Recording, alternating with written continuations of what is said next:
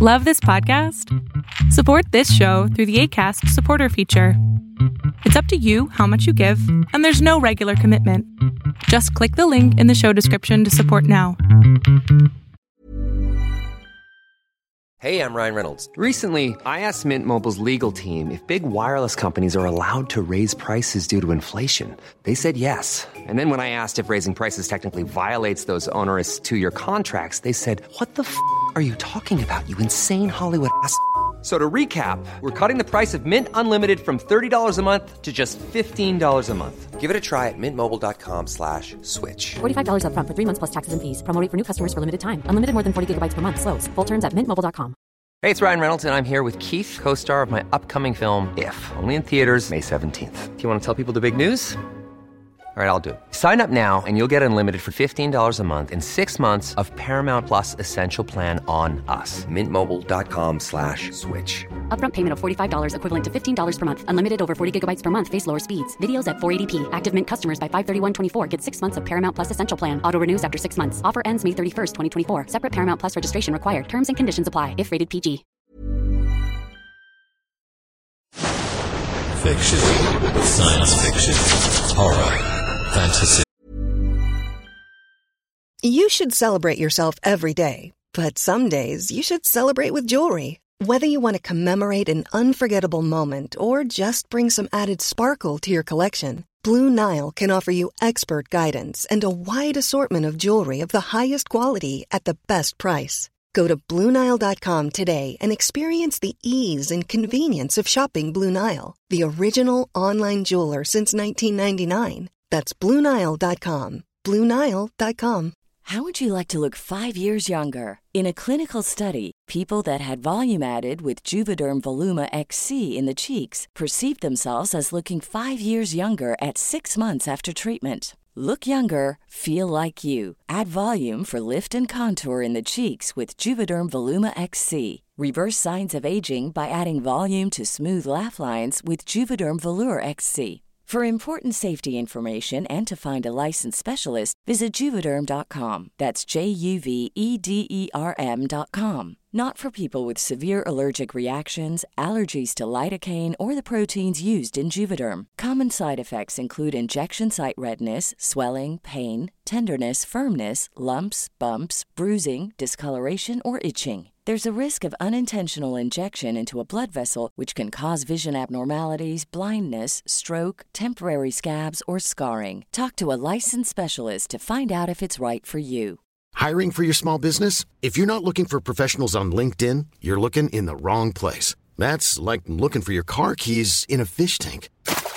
LinkedIn helps you hire professionals you can't find anywhere else, even those who aren't actively searching for a new job but might be open to the perfect role. In a given month, over 70% of LinkedIn users don't even visit other leading job sites. So start looking in the right place. With LinkedIn, you can hire professionals like a professional. Post your free job on linkedin.com slash people today. Hey there, it's Michele Norris. I'm host of a podcast called Your Mama's Kitchen. When I travel, I'm usually looking for a way to find a taste of home when I'm not at home. And one of the things I love to do when I am at home is entertain. And Airbnb allows me to do that. When I was in California recently, I rented a house that had a great kitchen. And when we were sitting around the table, we're all thinking, we're in someone else's house. Someone could be in all of our homes as well. If you have a home, but you're not always at home, you have an Airbnb. Your home might be worth more than you think. Find out how much at airbnb.com/slash host.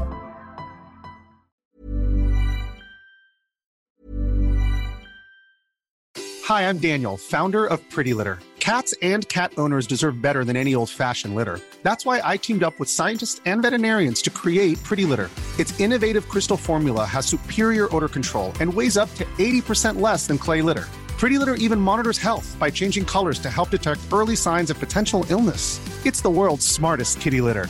Go to prettylitter.com and use code ACAST for 20% off your first order and a free cat toy. Terms and conditions apply. See site for details. Hey, it's Paige DeSorbo from Giggly Squad. High quality fashion without the price tag? Say hello to Quince. I'm snagging high-end essentials like cozy cashmere sweaters, sleek leather jackets, fine jewelry, and so much more. With Quince being 50 to 80% less than similar brands.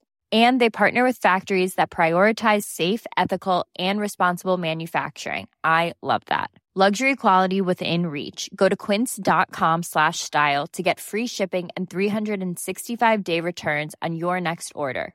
Quince.com slash style. LGBT. Thriller.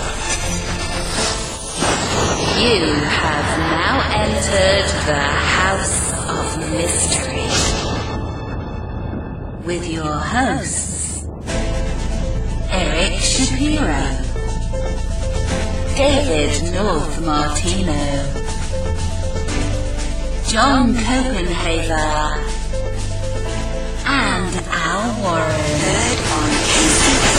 Heard 106.5 FM Los Angeles 102.3 FM Riverside. and 105.0 AM Palm Springs. You are back in the House of Mystery, and of course, I'm Al Warren, co-host today, Mr. Michael Hawley from. Hello, Al. That's hey, right.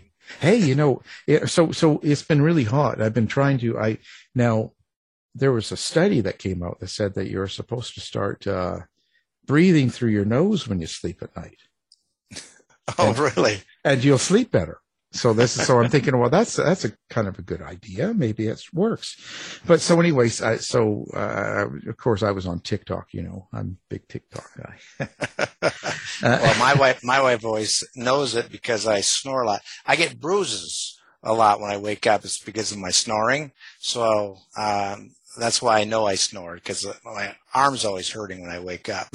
well, well, see, this will work for you too. So uh, on TikTok, there's the trend of saying that you're supposed to tape your mouth closed Huh. when you go to bed. Mouth closed. Yeah, so then you'll breathe out of your nose. Will that stop me from grinding my teeth too? No, no. I, you know, I'm scared to try it. I'll end up dead. Uh, it won't turn out well. You know, things never work. Anyway. Right. you know. Well, so here we go. So um, now today we are talking about Long Shadows. It's the novel, and our guest is the author, Abigail Cutter. So thank you for coming on the show, Abigail. Thank you. It's a real pleasure to be here and uh, have you um, be interested in my book. Nice meeting you, Abby. Thank you. It's kind of a really interesting concept. I like the whole idea behind this. Um, and um, before we get too much into it, I, I what what's your experience in writing? Like, what what made you decide that um, it was time that uh, Abby wrote a book? Well, I started with a stupid assumption. I had never written a book before. I had written for the U.S. government in my job, which is a totally different undertaking. And I somehow thought because I speak English, I read a lot of novels, that somehow I could write a book. I was trained as an artist and went to museums a lot, but I would never think that because I went to museums that I could be a painter. So it took me a long time with um, taking a lot of classes, uh, having some extremely good editors to get to the point where I felt satisfied with what I'd written. It took 10 years actually. Yeah, but you know, it can do that. You know, it's just I I, find it fascinating um, when someone makes that decision and and kind of goes. It, but but was there some sort of uh, a, an event or some sort of um, occurrence that sort of pushed you pushed you into it or kind of lit the fire for you? Well, several things happened. One was that um, my husband inherited his family's 19th century house in the Valley of Virginia, the Shenandoah Valley, um, up against the Blue Ridge Mountains, and it had been deserted for 20 years. And when we inherited it, it was really in terrible shape. There was black snakes under the cushions in the uh, on the couch in the uh, parlor. The wallpaper had fallen in long ribbons across the floor. The walls plaster was cracking. The kitchen cabinets had fallen on the floor. But every single thing anybody had brought to the house uh, since 1854 was still there. And we started to fix it up. And the first night we spent the night in the house, we discovered not only had they left everything they owned, but there was also a very active ghost in the house. And so, and this was a ghost that seemed aware whenever we made any change to the house, um, exhibiting really angry behavior, st- stomping up and down stairs, slamming doors, watching things while, uh, while we, I mean, moving things while we watched. Um, Did that freak you out the first time you heard that? Well, it was a strange sort of phenomena. I mean, it, things. So the first night we spent in the house, I heard heavy boots stomping across the floor below, and you know, I elbowed my husband to wake up, and of course, he heard nothing. And it, it was one of those things where it sort of seemed like a movie. You know, the next day I thought, wait a minute, how did that happen? And that again and again, and they weren't necessarily things that happened at night. The house is a cheerful, sunny house with large windows that look out on, you know, wonderful rolling uh, landscape in Virginia. And uh, so it wasn't a scary place in the daytime, although a lot of these things happen in the daytime. Um, but I quickly decided I wasn't going to spend the night in the house by myself. Um, and and we were doing a lot of the work ourselves. So you know, if I if I painted in the front of the house painted bedrooms. The in the back bedroom where my daughter was sleeping, the door next to her head, you know, next to the headboard, would slam over and over and over again without the door moving. And that seemed pretty characteristic of things that have happened in the house. You hear a noise of something physical happening, like a window going up and down, but it doesn't move. It's just the sound. Um, oh, I so once, it's not moving; it's just the sound. Yeah, it's just the sound. Nothing moves. So many people have heard the doors slamming, but you never ever see a door move. And and I don't have much patience for people who talk about being freaked out in an old house because they feel creepy. Right. Things actually happened in it. right. It didn't feel creepy. Um, you know, it would it would feel warm and comfortable, like the kind of house you wished your grandmother had had and you could have visited her in. Um, and that was what was so frustrating about it. It's a house I really loved. Um, but one, I finally, because my husband was traveling a lot for his job. And one night I, uh, we had a large St. Bernard dog. One night I drank four beers so I wouldn't wake up. And the, dog and I, um, were going to sleep in the house. I turned off it's a fairly large house. I, I turned off every light in, I mean, let, I'm sorry, left every light on in every room. So that meant pushing the buttons, flipping the switches, pulling the chains as I went up to bed. And when I woke up at five in the morning, all of those lights were off. So the dog and I went down to the kitchen and I looked in the circuit breaker box and the circuit breaker box was fine. And going back through the house, I had to push the buttons, flip the switches, and pull the chains to turn the lights back on. But it didn't frighten me then. It was only the next day when I thought, wait a minute, how did all those lights get off? Somebody or something had turned them all off. Had so that physically do that. Yeah, that was the last time I spent the night in the house. So I began to really, because I do love the place, want to find out what it was that kept this disturbed soul there. And um, Bowman's, my husband's great grandfather, had been a soldier in the Confederate Army. Tom Smiley, is he? Is that- yeah, yeah, the, the central character in the book, because the book is narrated by this ghost, and um, and he lived to be a very old man. But there are family letters where it's quite clear that he suffered afterwards, um, that he suffered from what they call battle fatigue, we now call post traumatic stress disorder. And I, I really wanted to get at the root of that. I thought that might be the cause. And, and the other reason was that we initially lived in Northern Virginia and used the house for weekends and for weeks during the summer. And it was a place of real peace and solace for us. I mean, aside from these ghostly encounters. Um, but it was, and I, it was about the time that Russia first invaded Crimea. And I thought about how would it feel in this country to live in landscape that gave you real joy and peace and suddenly have it be the scene of battles that were so violent as, as some of these letters describe that you could hear gunshots as frequently as you've heard beats of your heart. And, um, you know, Virginia was as I said, was uh, 30% of the war was fought in Virginia, and um, and people fought in numbers that we don't now see in wars. You know, there would be 160,000 people on a field or on the road right in front of our farmhouse. There might be 5,000 soldiers that would march by or get involved in what would be considered a small skirmish. And bodies would be left on the side of the road and buried, you know, hastily buried under piles of leaves and in shallow graves.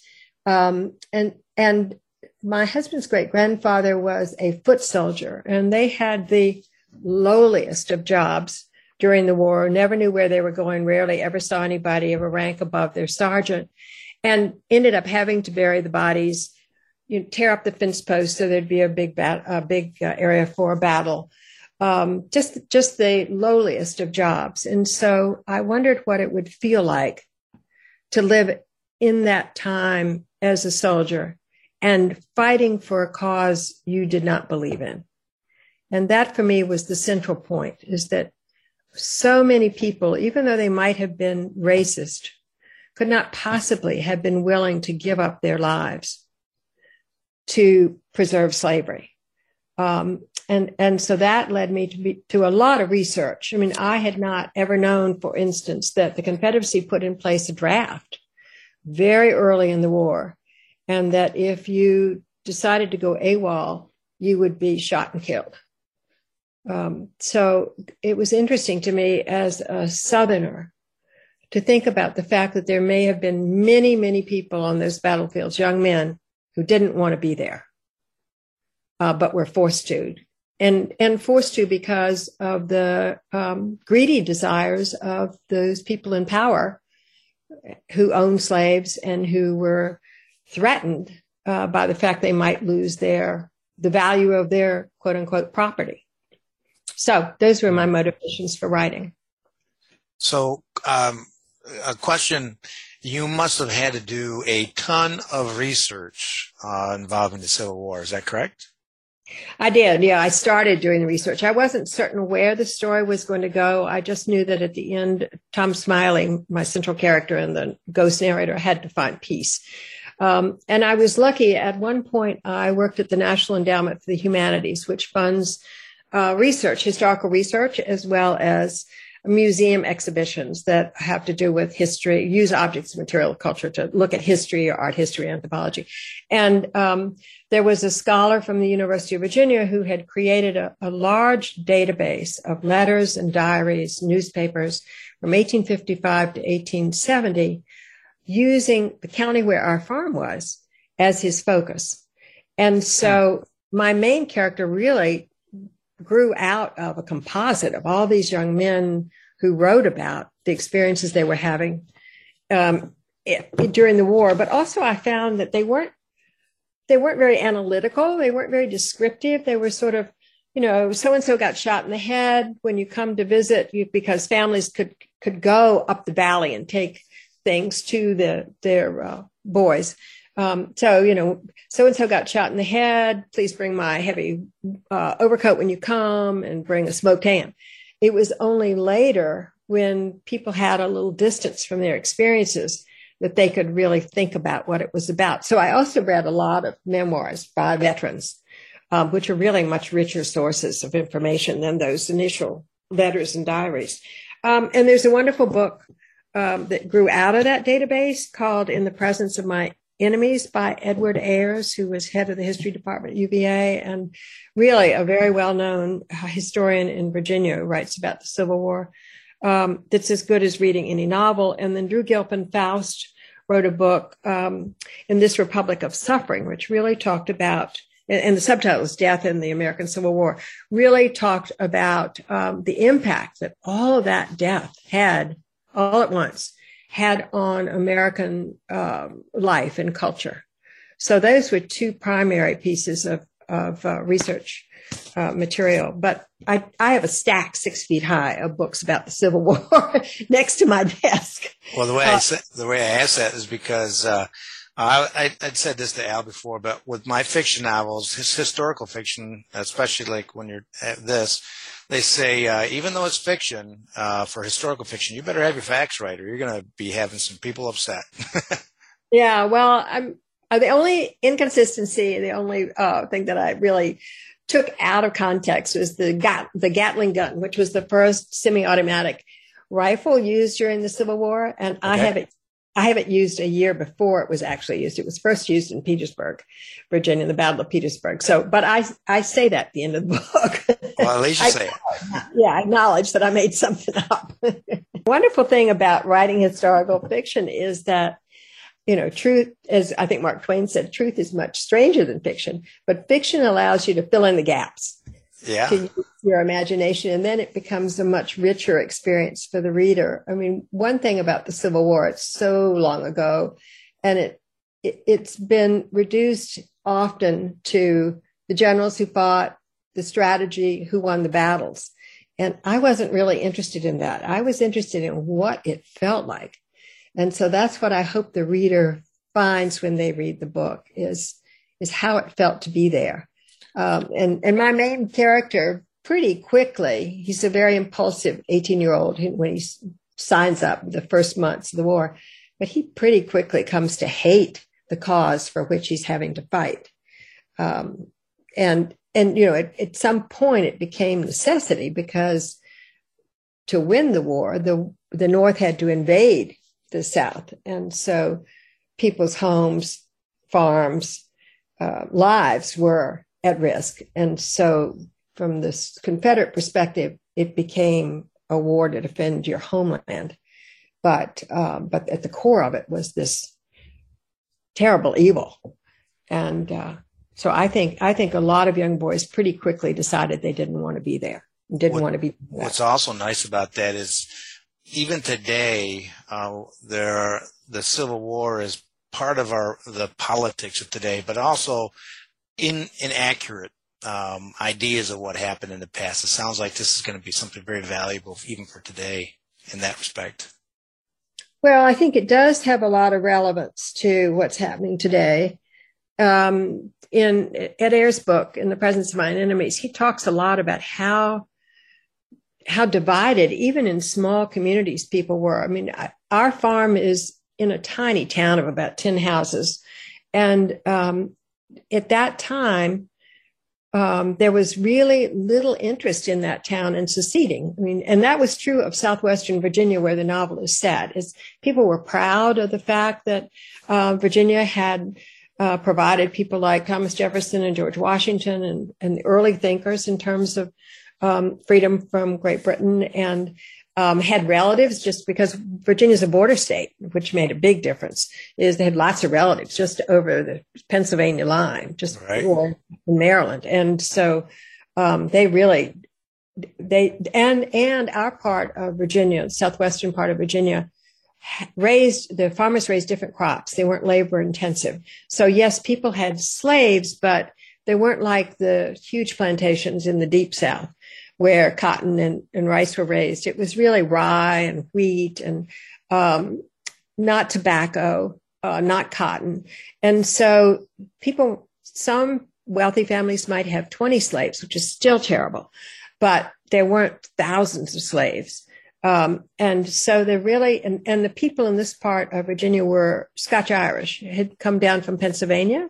Okay. Um, and were accustomed, they were hardworking people who were accustomed to doing their work themselves and were disdainful of people in the Tidewater part of Virginia, which is over by the coast, which was settled by people from Great Britain, um, and had very, had larger plantations, tobacco and cotton were raised there. So there was a real schism just between one side of Virginia, the south, the southeastern part of Virginia and the southwestern part of Virginia. So it took a long time um, for the southwestern part of Virginia to finally vote for secession. Um, so, so there was a split there, but then there were there, you know, there were just splits within, na- you know, with neighbors fighting with neighbors about um, whether there was any any anything good about secession or going to war. So, it, in many ways, like the divisions we see today, where within same families, same towns, uh, people have stopped speaking to each other um, or aren't able to talk about a lot of topics together. Oh, Uh, that's for sure. Yeah, I also thought the other thing that interested me was, you know, no one that, I mean, none of us live have lived through a war on our own soil. Our grandparents didn't live through a war on their own soil, and so I was interested in what that would have been like and how horrible it would have been.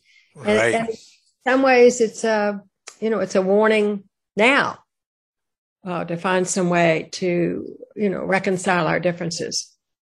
Also, the title of the book has double meaning. Uh, you know, Long Long Shadows is taken from a quote by W. E. Du Bois, and it refers, of course, to the effect of slavery, which you know we still feel today. As well, it's a it was a it, you know my own personal haunting, but also the haunting of the nation by this you know long history that we have um, that that's still having great effect. Right. Did you did you feel a little bit of um, angst or a little bit of um, stress over writing in such a you know let's say a particularly um, controversial sort of subject these days?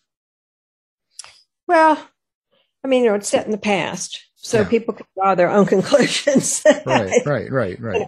Yeah. Um, so I, I found I ended up, I read a lot of um, Black history that I had not known, although it doesn't feature, I'm speaking through, you know, a white voice in this book.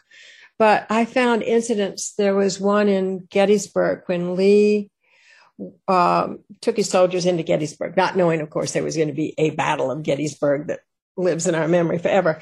But um, but at that point in the war, there had been a lot of burning and destruction in the South by Northern soldiers, and so he gave the order that none of his soldiers were to burn towns or uh, cause harm to the citizens. And at the same time, the newspapers in Richmond and the South were crying for revenge to make the North suffer as much as they felt the South had. And because uh, it was so different in terms of communication, um, you know, that Lee's order didn't make it very far down the ranks. And so a few days before the Battle of Gettysburg actually occurred, many freed blacks and former slaves were rounded up by Confederate soldiers and driven across the line to be sold, to be auctioned. You know, there were things I just hadn't known that had slipped through the cracks of time uh, that were shocking. And I use that incident in the book to reinforce how uh, sort of embittered and, and grieving my main character is about having to fight to defend that kind of action. So I, there's just there's just so much that so long after an event has been forgotten, and um, and people did people did bad things on both sides, just as happens in wars today, um, for whatever personal reason or whatever whatever kind of individual they were. Um, so it was it was uh, painful to read all of that, but I, I didn't feel any trepidation or angst about addressing the topic. Hmm. I wonder if um, uh, it was something like this, how it's changed you, like how how much? Because it sounds like you've learned a lot. Like you were, you seemed like there was a lot of things that you didn't realize, and uh, from from the war times and stuff. So do you, do you think it's made a, a big change in yourself? Well, I was born in Richmond, um, and all of the men in my family uh, read books about the Civil War. That was their favorite topic. And so I hated anything about the Civil War, and I wouldn't read any, anything about it. I mean, I grew up in a time when Robert E. Lee was idolized, and uh, you know, and Stonewall Jackson was a hero, and I just was not interested in any of that. I it just seemed a perpetuation of something that was not, you know, that sort of romanticization of that era seemed not a good thing at all. Um, but but then when I moved into this, you know, we started, we had this house that was just full of books and and objects that came from that era. And i and i thought about all the lives that had lived in that house and what they'd experienced. Then i became interested in it but not from the standpoint of glorifying the confederate cause in any way much more um, i was interested in taking a realistic view of it based on a lot of history that i read so um, it it it gave me much more sympathy for the ordinary soldier uh, and what they experienced. Um, and and yes, I learned a great deal um, that I had never sort of allowed myself to learn. But it was coming in sideways. You know, it wasn't it wasn't about the generals and the battles and the strategy. It was much more about what it felt as an ordinary soldier to be there and the scars that it might leave. And I, I haven't mentioned it, but my character, Tom Smiley, was a, a Union prisoner in Fort Delaware um, for the last year of the war.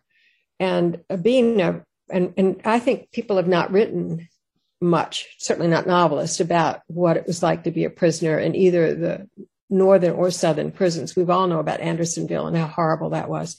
But um, but the northern prisons were pretty awful places to be too. I mean, an interesting thing happened was that once the um, Northern Army, the Union Army, formed the the color troops, um, of which there, I think there were about hundred thousand or more. Um, when the I have to explain about the prisons. I'm going to digress to explain about the prison system. Initially, the South didn't have big prisons. And so when they captured soldiers, they would send them home, making them promise they wouldn't come back. And of course, they would come back. So then they developed a system where they did trades. So they might hold soldiers for three months and then trade with, so if it's the Confederacy, they would trade then with um, the North. So if you had a sergeant, you'd trade a sergeant. You had five privates, you'd trade five privates. But once the color troops began to fight, the Confederacy would not trade a white, a, a black soldier back for one of their white soldiers because they, you know, they said black soldiers were property. They weren't humans. And so they wouldn't debase their own soldiers in a trade by equating a black soldier with a white soldier. Um, and so what happened was Lincoln said, okay, if you won't do these trades and treat treat black soldiers as equals as human beings, then we will do no trades. And that's how you got places like Andersonville or places like Fort Delaware, where a facility that was built or fort that was built to hold a thousand or two thousand soldiers certainly suddenly had ten thousand. And then people began to die of disease and malnutrition and you had all these soldiers who came with terrible war wounds who got no treatment for it. So they were terrible places to be. And that's where Tom was the last year of the war. And I have my character really scarred by something that he does out of good intention, but causes the death of someone close to him. Um, so, in, in, sort of in answer to your larger question about did I learn things, I knew nothing about the prison systems during the war or why they were such terrible places. Uh, so that was all very interesting. And, and this, this incident that is in the book that Tom feels so guilty for, aside from the fact that he was fighting for such a horrible cause, um, is, is real. And I uncovered in the transcripts of the, um, of the incident a very different version than what has become part of the history of Fort Delaware. So that was interesting. Well, you know, uh, what was what was your own experiences before when it comes to ghosts and and things like that? Did you sort of have a belief in that? Yes, I do. Um, uh, I do have, and and in in, in the case of our house ghost, my husband has never heard it. I don't see things, I hear things, but my husband has never heard anything. On the other hand, many house guests have. Um, yes. So in my own family, uh, I lost my sister to an automobile accident when I was 25 and she was 18. And for a year after that, uh, my mother and I heard things in the house that were very characteristic of her. Uh, when my father died, um, the my senior year of high school, um, at the night I graduated from high school, my mother heard his footsteps. She in the in the morning he would go out and we lived in the city of Richmond at that time. He would go out and garden in a small flower bed and he would wear these shoes that made a scuffing sound when he came up the steps. My mother heard his footsteps coming up the steps towards my room. Um, so I I don't think it takes a terrible event in a house for there to be a ghost. I think that um, it can be just somebody who can't let go for whatever reason, and that doesn't have to be an old house. It can be a fairly recently built house. so um, I think I think it probably I I have my character Phoebe, who's a contemporary woman in the book, find a way to communicate with Tom Smiley, and she ultimately becomes his confessor. He's in he's in his house because it reminds him of of himself as a father, as a good community member, um, as somebody uh, whose life he was proud of. And as she and her husband, a contemporary couple who come to the house, begin to take the furnishings out because Phoebe doesn't like the old brown furniture, um, it it starts to peel away this sort of fortress that psychological fortress that Tom has built um, so that the terrible memories begin to arise. And so he tries very hard to frighten this young couple out of his house. I mean, he, he doesn't understand why they're there to start with. Um, and, uh, and so the woman has to make a choice. Phoebe has to make a choice. Is she going to uh, give up the house, which her husband is reluctant to do, and nobody else hears the ghost, so uh, oh, that believe. was my question: is if yeah. his husband uh, had hears the hears the ghost? Oh no, no. So he's not willing to give up this place that is his ancestral home, and or she has to find a way to deal with the ghost. So she um, teaches herself to ultimately be able to communicate with Tom, and then he ultimately he's at the to the breaking point by then he then begins to unburden himself in terms of all of these memories he's kept suppressed for these 150 some years. So she becomes his confessor. And I, I did spend some time talking to um, therapists who work with people with post uh, traumatic stress disorder um, and read a fair amount about uh, one technique, which is to allow people to encourage people to talk about these memories that they've suppressed. So I've had Phoebe be that person for Tom in my novel. And it's in the in the sort of unearthing allowing all of this suppressed painful memory to come forward that he ultimately can find peace. Uh, how do you um, see your your characters? And how do you experience them? Is it that um, do you hear do you hear their voice? Do you do you see a, like a film sort of picture? And what's how does this work for you well uh, in terms of my writing process, I did all that research without any idea where it was going to go. I didn't outline. And then I'm, I'm a long time meditator. So I, so I sort of know how to find the zone and I would put myself into that state and then just let my unconscious go. And the characters would go wherever they wanted to go, which would often surprise me. And then I would go back and revise and revise and revise and revise but um, I allowed the characters to um, go in whatever direction they seemed to need to go. And uh, there are several other characters in the book who are important. One is Tom's sister, Mary, who is a spunky, quirky, ingenious young woman. She's 16. She's a number of years younger than he is, um, who writes letters to him from home. And then the last year of the war, when he's in prison, keeps a diary about how terrible things are at home. Um, and and so I had I had letters from both Mary and Tom to begin with, so I could see what kind of personality she was. But I used the same process. I just um, allowed the character to speak, and then I would go back and and revise until it it made a good story.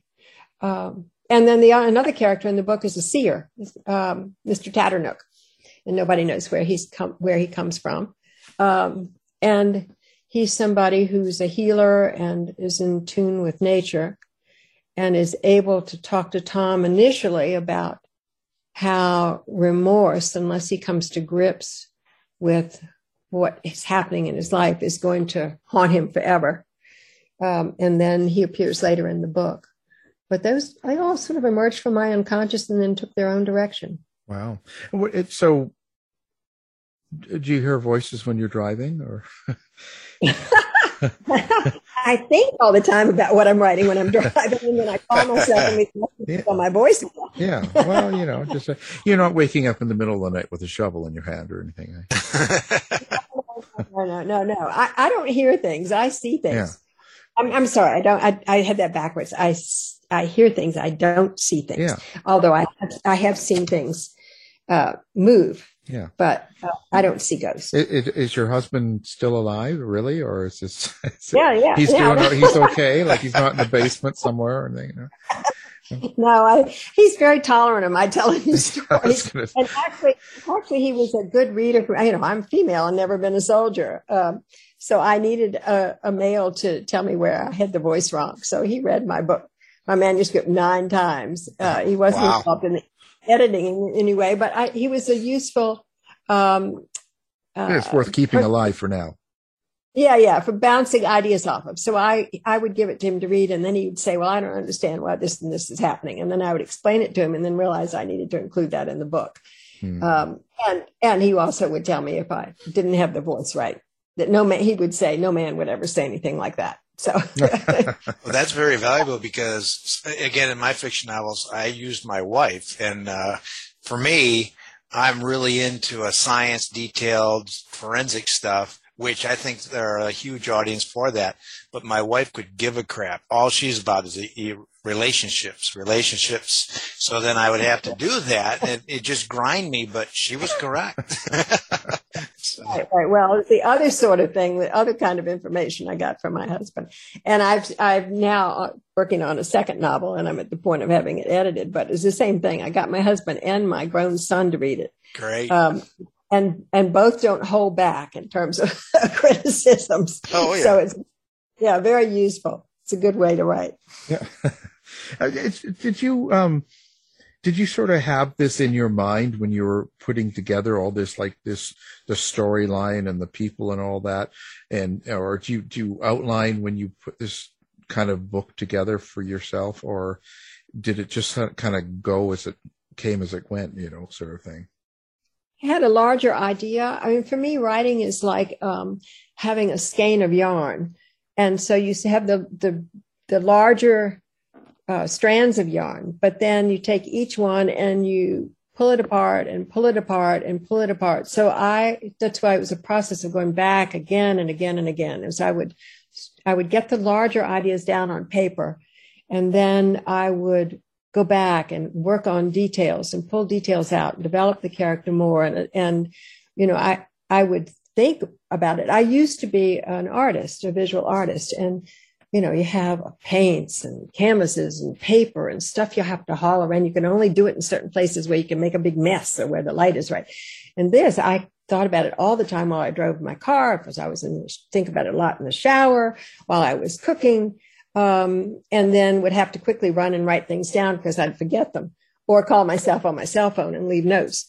Um, so it, it was a, it was not so much an outline as working at it, like gnawing at it, pulling at it until I had enough of it sort of spun out that I thought I had a story.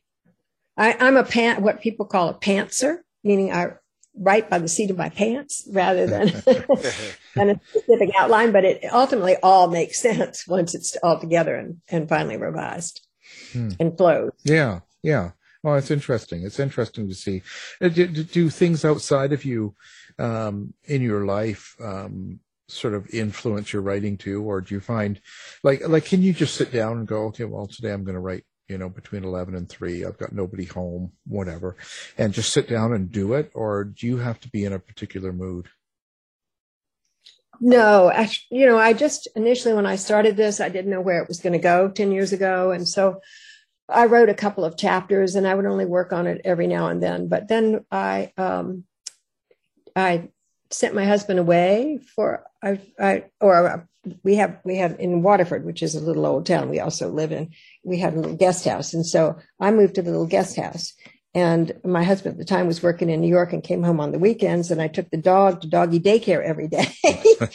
and so I I would get up every morning at five and work till eleven at night. I didn't let anybody, you know, any of my neighbors know I was there, so I'd be undisturbed. So I really got the juices flowing in a month and then uh, the time we were living in New York, so we went back to New. I went back to New York, but I would, you know, get in bed and start thinking about it, and get up at, you know, 10, 30, 11, and write until three or four in the morning, and not know the time had passed.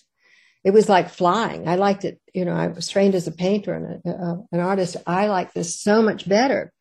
Um, and I, I wish I had learned to paint and draw with that same kind of freedom. I think one of the things was I did not think of myself as a writer. So I had no hesitation about somehow damaging my self image. I could just go at it. And then, you know, afterwards, really work for years to make it better. And then, you know, I had editors in the early days and they would tell me, you know, this and that needs changing. And I wouldn't know why. And so then I started taking a lot of classes uh, and I and I read books by writers that I admired five, six, seven times with a pen in hand and underlined passages that I thought I, that worked. Um, Anthony Doerr was one of my favorites. All like cannot see and read all of his books. Um, but uh, so it it uh, it was a slow process uh, that wasn't very methodical in the beginning, but uh, became an addiction and still is. So I, when I am working on a book, it's basically all I do. And I get to be a bit of an isolationist, which is probably not so good. Yeah. yeah. yeah. Well, that's, it's crazy. Um, so now, um, do you, do you have like a website, social media? Where do you want readers and fans to kind of interact or follow you or, or come find sure. your books? I have an author's website. It's Abigail, A B I G A I L, cutter.com. And um, they can go there to see a synopsis of the book and read a first chapter and see my very kind endorsements. And, um, and can order the book directly from there or from Amazon or bookshop.org or Barnes and Noble or basically any place that you can buy a book. Um, but that's an easy way to do it. There's a link through there, um, and then I have a I have a book, a Facebook page, which is just Abigail Cutter. Uh, but they can you can actually see much more about the book on the author's website. So I would suggest people go there first. Yeah. Well, we'll have all that linked up too, so people can find you with one click on the website and uh, come right to you. So, um, uh, it's, it's, interesting. So you said you had another book. So are you writing um, more on the same area, or are you going somewhere completely different? No, it's this book is um, maybe 20 years later. It's during the Jim Crow era, and it's set in Nelson County, Virginia, which is the county adjacent to Augusta County. So in even more mountainous, remote area, the county still only has a population of about 15,000 people. And uh, I have I have friends who have a piece of property with a quite an active ghost on it. And it's the same circumstance. It's a house where um, many of the belongings of the woman to whom it uh, initially belonged are still there. Um, and, and I'm not ultimately included in the, the ghost story in my book. I became interested in this woman. I went on ancestry.com. She was, um, she died at the age of 88 in the mid 70s. Uh, and so I went on ancestry.com just to check her out. And I realized that her mother was born into slavery, but she was raised um, because her mother passed as white. She was raised in an upper middle class, upper class white family, a Quaker family in Augusta County, in a family where her grandfather started a school for black children right after the war when there were none. And so it's basically the story of uh, a girl who's an orphan raised by her grandmother um, who uh, in this Quaker family, and the Quakers were, you know, abolitionists, um, but there weren't many of them in Virginia, who then, because of uh, the tobacco crop which they raised uh, becomes valueless because of the crash of the tobacco market in the 1880s, ends up teaching in a black school down in the valley. And the story includes a murder and a lynching and um, and ultimately this woman becoming a recluse. So it's led me to read a lot of books about the Jim Crow era, the most important being uh, The Strange Career of Jim Crow by C. Vann Woodward, um, which is which Martin Luther King considered one of the best histories of, of the black population ever written. I got to tell you, the uh, my research is always in the uh, late 19th century with my research, uh, and I, I use newspapers.com quite a bit, and it just surprises me. And I'm looking for uh, unsolved murders. Uh, uh-huh. And um, it surprised me how many lynchings there were that I see in the paper. Uh, oh yes, stunning. well, but you know, it's the 19th century was such a violent time. So uh, one of my characters, the uh, Dora, my central character's father, uh, or grandfather, I'm sorry, grandfather uh, is a conscientious, what we'd call now a conscientious objector. But in Virginia, if you didn't respond to the draft and you were white, there were lynchings of white people. Jeez. And as well as, you know, near fatal beatings. And of course, it was nothing compared to the lynchings of black people.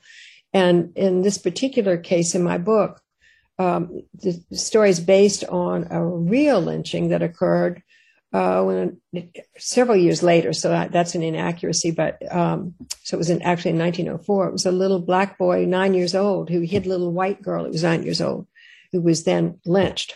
And the newspaper articles, when you speak about newspaper.com, the newspaper articles are fascinating because they they start out in nearby areas where the lynching occurred in Nelson, um, describing um, this that the fact that the sheriff stopped this little boy supposedly from some you know heinous act, which is I guess implies a rape, nine year old raping another nine year old, but um, but it it ultimately ends up as a small AP Associated Press article in some place like Iowa that simply says rapist lynched in Virginia. Oh, yes. With none of the details. And, um, and the, what ha- would happen after a lynching occurred is often the victim would be taken to the yard or the house. The body would be taken to the yard or the house of the supposed uh, victim of this of the person who had been lynched. And then the bodies of the people who were lynched were either burned or chopped up there was a, I came across an account of a lynching in Delaware of a, a man who was accused without any jury, within any trial, uh, without any evidence, but a black man of having um, robbed a, a, young white woman and killed her, and whose who then body was he was taken to the yard of the family of the girl and he was hung and then chopped up into small pieces and burned. So there was hardly anything of him left. So there was this incredible, incredible violence that ran through that time. And then, of yeah. course, we know that the lynchings were entertainment, that people went to see lynchings, took their children to see lynchings. So it, it's hard. It's hard to read that history. Right, right. That's an understatement. Yeah, yeah. I'm gonna, and I'm only I'm gonna go, going to keep one of the stories that I have that uh, they kept on picking on this uh, man.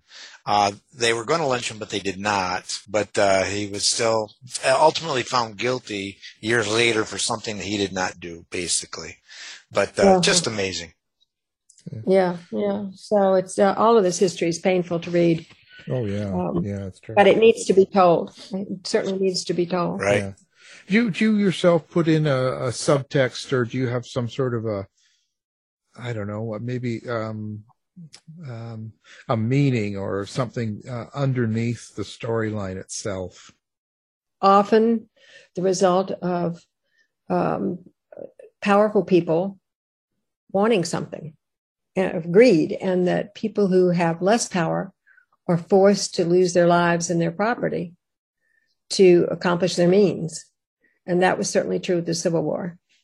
Um, and that that we on our own homeland certainly there are many people who have who fought in many wars other places but civilians in this country who've never been soldiers haven't a clue how horrible it is and how it should be avoided that kind of violence at any, at any cost.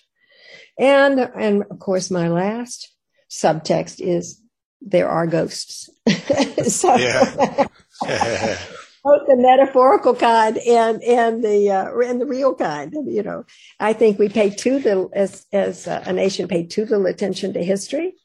Um, as a general populace, and we don't realize how much it influences our day to day life and decisions. Um, but but also, you know, I don't I don't think we give enough credence to uh, what we can't see and what most of us can't see and can't hear that that is around us. So that's that's my subtext. They're, they're, they're nasty ghosts and they're good ghosts. Yes, right. right.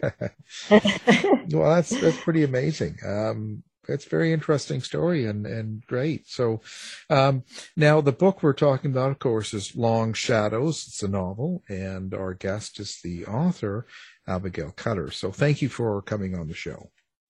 Oh, I was. It was a lot of fun, and thank you so much for asking me to be on your show.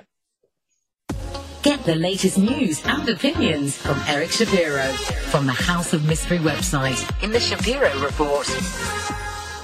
Tired of wasting time trying to decide what to watch on your streaming service? Go to our website and look for the Martino movie reviews. You've been listening to the House of Mystery radio show. To find out more about our guests, hosts, or shows, go to www houseofmystery.com. Show's over for now. Was it as good for you as it was for me? Well, good night. This has been a production of Something Weird Media. I'll be back. You've been listening to the House of Mystery radio show. To find out more about our guests, hosts, or shows, go to www houseofmystery.com.